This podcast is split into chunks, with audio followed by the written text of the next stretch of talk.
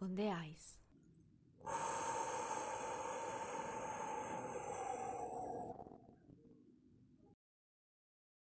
E allora sono a Ragusa e oggi mi trovo alla sorgente del Tao con eh, Federica Siciliano. Salve a tutti, ciao. Ecco, sono con lei perché eh, credo che sia anche un tema nuovo, un argomento nuovo, eh, perché lei si occupa di Qigong. Ora la, la giusta pronuncia, pronuncia e definizione ve lo darà sicuramente lei. Salve a tutti, sì, allora, i, quello che noi facciamo è il Qigong, il Tai Chi Chuan, stile Chen. Lo stile Chen è fondamentale da tenere in considerazione perché nel Tai Chi Chuan ci sono vari stili. Quello originario in realtà è lo stile Chen, che è l'originario, il primo che è nato. Poi ci sono altri stili, lo stile Yang, lo stile Sun, ma quello che facciamo noi è lo stile Chen, che io ho imparato a Treviso grazie al maestro Giuseppe Paterniti della scuola Stone Temple Tao di Treviso. Quindi io ogni tot dei mesi partivo da Catania a Treviso e andavo in questa scuola a studiare e acquisire quest'arte in maniera autentica perché dobbiamo specificare che il mio maestro Giuseppe Paterniti è discepolo diretto del gran maestro Cencellei, che è considerato un tesoro vivente della Cina in quanto è quello che ha conservato quest'arte durante il periodo della dinastia di Mao, che queste arti durante la dittatura erano proibite, questi personaggi che sono i quattro guerrieri di Buddha, tra cui Chen Lei, Chen Wang, Chu Tankai e Wang Xian, hanno conservato quest'arte autentica fino ai giorni nostri. Quindi noi studiamo il Tai Chi come viene studiato in Cina allo stesso modo.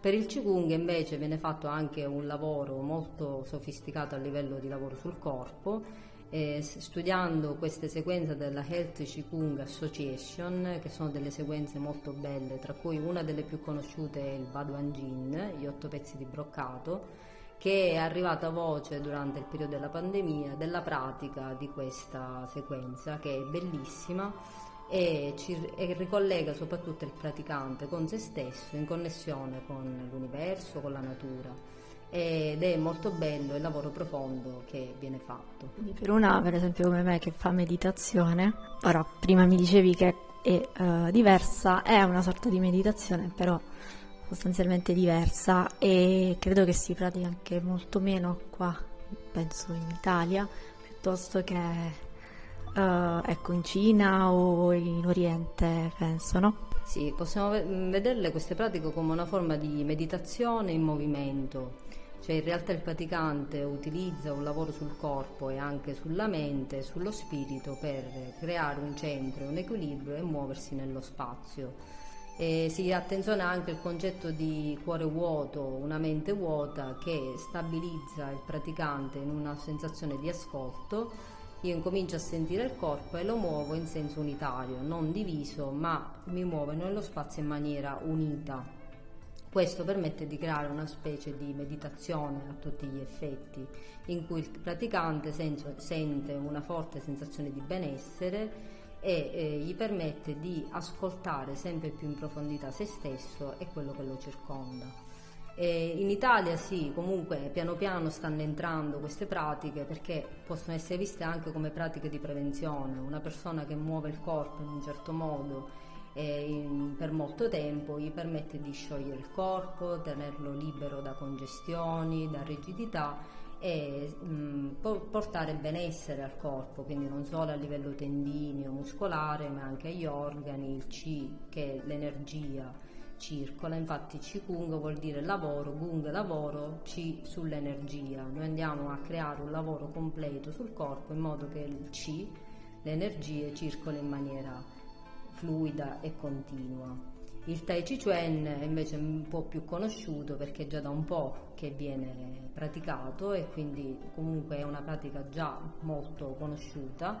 E tai Chi Chuan vuol dire, Chuan vuol dire pugno, tai Chi, tai Chi vuol dire suprema armonia, quindi pugno della suprema armonia. La suprema armonia è l'armonia tra lo yin e lo yang. Yin è vuoto, yang è pieno, quindi noi lavoriamo per creare questa armonia tra il pieno e il vuoto che il praticante sente costantemente in evoluzione.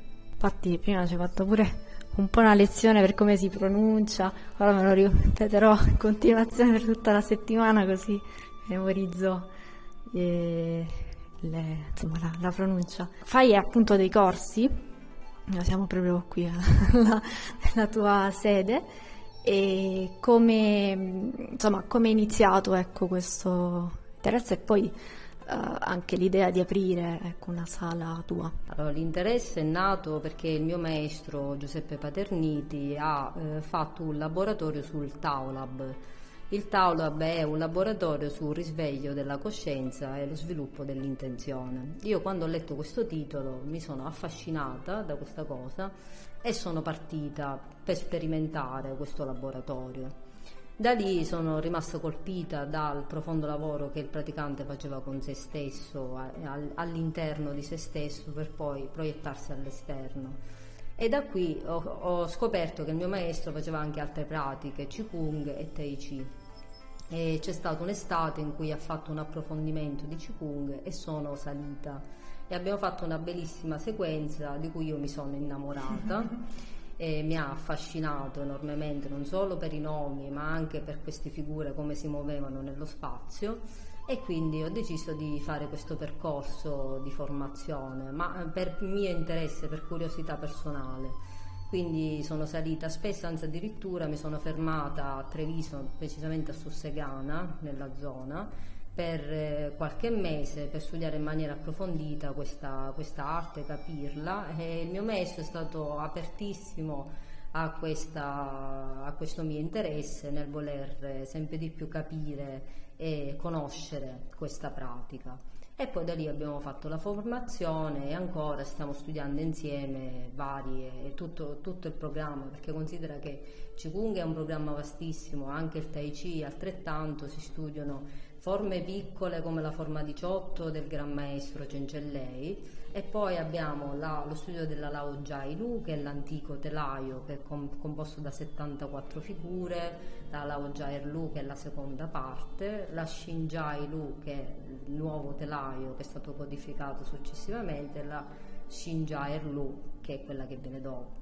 c'è, più c'è lo studio delle armi, poi dipende dal praticante l'interesse che ha rispetto a questo, perché è una pratica che comunque già conoscendo una cosa basta, però ti permette di spaziare a 360 gradi con lo studio della spada, della sciabola, della doppia spada, della doppia sciabola, dalla barda, la lancia. Per me è tutta una magia tutto questo, è bellissimo poter sempre di più scoprire quest'arte e vederne la bellezza la bellezza estatica. In un periodo come questo, in cui la bellezza un po' manca, noi ci riempiamo di impressioni e di bellezza. Bello, poi ascoltandoti come me lo racconti sembra proprio una filosofia di vita, quindi un percorso io prima di iniziare l'intervista avevo detto che sembra un percorso universitario, ma perché appunto è tutta una questione di, di studio e mi dicevi che no, non finisce mai, ma è anche bello quanto riguarda invece eh, gli esercizi, mi dicevi che eh, insomma, la, la, pratica andrebbe fatta eh, una volta al giorno, comunque tutti i giorni. Quanto dura insomma, le, le varie fasi ecco, e gli esercizi?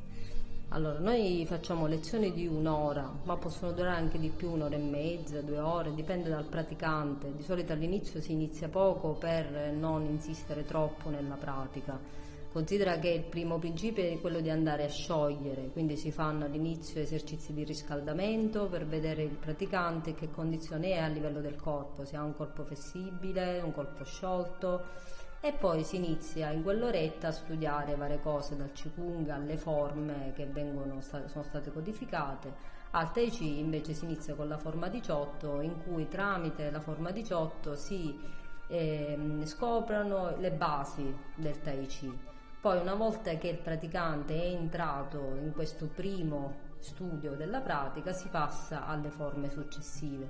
Questo è fondamentale per avere degli step nella pratica, è come dire a un bambino in una scuola elementare di fare un'equazione senza sapere le tabelline questo al bambino gli creerebbe un trauma enorme. Quindi noi anche tramite il Tai Qigong partiamo dalle tabelline, quindi capire i concetti di espansione e contrazione, oscillazione al centro, energia spirale, perché nella pratica ci devono essere questi principi che devono essere sempre lavorati insieme per sentire la pratica a livello energetico e poi da lì piano piano ci si addentra di come muovere il corpo, come renderlo unito, questo C che deve essere sempre fluido e continuo, senza interruzione. E sta la bellezza anche di una pratica che è sempre in continua evoluzione. Il praticante non finisce mai di scoprire la pratica perché è una scoperta anche di se stesso a tutti gli effetti. Quindi noi facciamo su richiesta anche delle lezioni private, eh, individuali, in base alla volontà e il piacere del praticante noi ci mettiamo a disposizione. Eh, mi dicevi anche che c'erano dei, anche dei libri o dei manuali mh, mm, appunto per poter Uh, chi è interessato a questa pratica, a queste arti. Ecco, magari se ci vuoi raccontare un po' anche del, dello studio di per sé, quindi come eh, come hai fatto tu. Ecco. sì, effettivamente, come dicevi tu, è effettivamente un percorso di formazione quasi universitaria e che a livello statale non è riconosciuto come entità a livello statale, però il percorso è proprio quello universitario.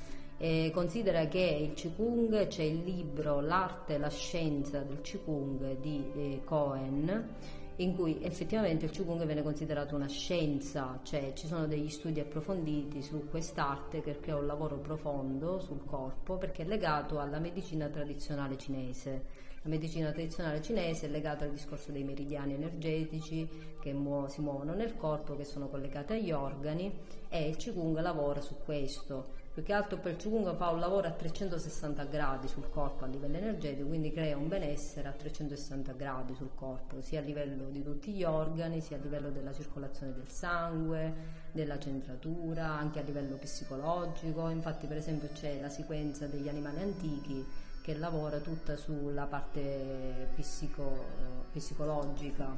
Quindi in realtà il praticante lavora non solo a livello del corpo ma anche con le emozioni quindi per esempio si utilizza gli animali come la tigre che rappresenta la mhm. forza, eh, la, la, determinazione oppure la gru che rappresenta l'equilibrio, poi ogni praticante in base alla propria condizione sfrutterà un animale più o meno. Però quello che è fondamentale è la costanza, la pratica, perché mh, queste pratiche vanno fatte con Kung Fu, con duro lavoro ogni pratica per acquisire delle abilità devi eh, continuamente lavorare. Infatti io molto spesso faccio l'esempio di un pittore, per esempio, di un artista che si mette davanti a un quadro una volta ogni tanto, non potrà mai acquisire la tecnica del pennello, sarà sempre carente. Se sarà sempre lì a battere continuamente su, sul quadro, a acquisire delle capacità, tenderà sempre di più a entrare sempre più in profondità con la propria poetica, con quello che vuole dire, con le capacità del pennello. E la stessa cosa nel Qigong e nel Tai Chi, se lo pratico una volta ogni tanto è relativo. Se ti metti ogni giorno a scavare, la scultura uscirà fuori dal, dalla pietra. Bellissimo questo collegamento col pennello, è una bellissima immagine, anche immagino appunto, insomma, che sia legato anche all'animo, come dicevi, alla poetica o all'artista no? che crea. Ma è la stessa cosa che stiamo facendo noi. Una volta che uno prende pratica nelle cose, si avrà sempre di più ad acquisire io che sto eh, parlando in questo senso, io sto lavorando su questo e tu altrettanto a livello di intervista, quindi ogni persona che lavora con se stessa acquisirà delle capacità, più fa più sarà sempre eh, capace di andare in profondità a capire e a lavorare su se stesso. Per quanto riguarda invece la, la, musica, perché ad esempio con la meditazione io utilizzo la musica, non so se lo fai pure tu o preferisci il silenzio. allora, la musica sì, viene utilizzata un po' per armonizzare il praticante, anche un po' per rilassarlo mentalmente perché bisogna dire che eh, nel, in queste pratiche ci sono tre regolazioni da tenere sempre in considerazione, non solo nella pratica, ma ogni persona dovrebbe averle sempre durante tutto il corso della giornata, che sono la regolazione del corpo, in cui il corpo sta nello spazio in un certo modo, che poi diventa anche un discorso a livello posturale su come scarica il peso sui piedi, la schiena dritta, la regolazione anche del respiro, quindi come respiri, se ah. respiri dal tantiene inferiore, quindi dal basso addome, io respiro in maniera profonda rispetto ad avere una respirazione alta polmonare, che in realtà non è un buon modo di respirare. E all'inizio chi si innesta in questa cosa eh, capisce quanto respira male in realtà e come eh, viene eh, lavorato questo discorso di scendere con la respirazione nel basso addome. E poi la parte fondamentale è la regolazione della mente-cuore, quindi la mente si svuota, si libera da pensieri inutili che oscillano tra passato e futuro, pensieri che portano a dimensioni che non esistono, e invece centrarsi nel presente in una condizione di tranquillità, di calma. Infatti di solito si fa riferimento a un mare calmo, tranquillo e trasparente e invece da questo punto di vista viene equilibrato anche il cuore, quindi viene paragonato a un lago immobile, senza vibrazioni emotive. Quindi equilibrando la mente e cuore noi andiamo a regolare il corpo con la respirazione, il corpo e poi da lì inizia la pratica, che è una vera e propria, come ho detto, meditazione in movimento. È importante, ecco, quello che dicevi, mm, la respirazione. No? Io lo notavo, ecco, uh, forse anche prima magari di avvicinarmi un po' alla meditazione, eh, quanto davvero insomma, respiro, se respiro bene, eh, sono fondamentali secondo me anche gli esercizi pre, diciamo quelli prima di, iniziare, ecco di respirazione. E infatti è fondamentale che il praticante non solo durante quell'ora di pratica si lavora su questo, ma durante tutta la giornata, come hai detto tu, si ricordi di se stesso. Sto respirando, quali sono i miei pensieri, come sono posizionato, com'è il mio corpo posizionato, sono dritta, sono messa male. Se ogni giorno una persona attenziona a queste cose capisce quanti pensieri inutili fa, quanto respira male e come il suo corpo molto spesso è squilibrato. Quindi portandolo continuamente a questa condizione di equilibrio, il, praticante sente una forte sensazione di benessere. Allora, intanto secondo me è importante e che abbiamo uh, affrontato questo uh, argomento questo episodio perché è secondo me anche importante fare conoscere insomma, le persone e avvicinare magari a, a, questo, a, queste arti. Sicuramente insomma, adesso ci sono più persone che magari si, si interessano e infatti insomma mi ha fatto molto piacere ascoltarti e anzi ti ringrazio per la tua pazienza e disponibilità e anche insomma talento perché è importante pure questo. Grazie a te Enrica per la tua sensibilità e apertura. L'importante è la condivisione. Infatti nel Tai Chi come anche nel Qigong si lavora sul concetto dell'unità, dell'armonia, di superare il conflitto e la competizione, lavorare sull'ego. L'ego viene eliminato per ritornare all'essenza, al concetto di unità, di ehm, essere tutti insieme parte di qualcosa. Questa è l'ora della poesia, questa è l'ora dei saluti. Lo faccio con la poesia di Gianluca Pellegrini, Meditazione. Perché Qigong e Tai Chi Chen sono arte e poesia in movimento.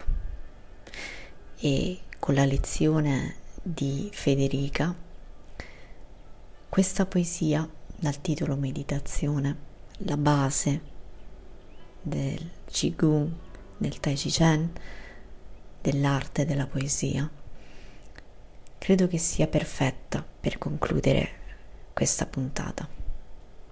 E quindi a voi Meditazione di Gianluca Pellegrini. Là dove parlar non serve, perché tutte le parole non svelano il presente. Là dove i passi non sono passi, ma carezze per la terra, allo scandito tempo di un andar cosciente. Là dove il cuore danza allo spezzato canto delle mille invisibili cicale, là dove il profumo dell'alloro imbocca al vento e si offre nuda all'anima là e solo là apro le carni al mondo per fluir come fiume in piena, tra tutto che pare niente.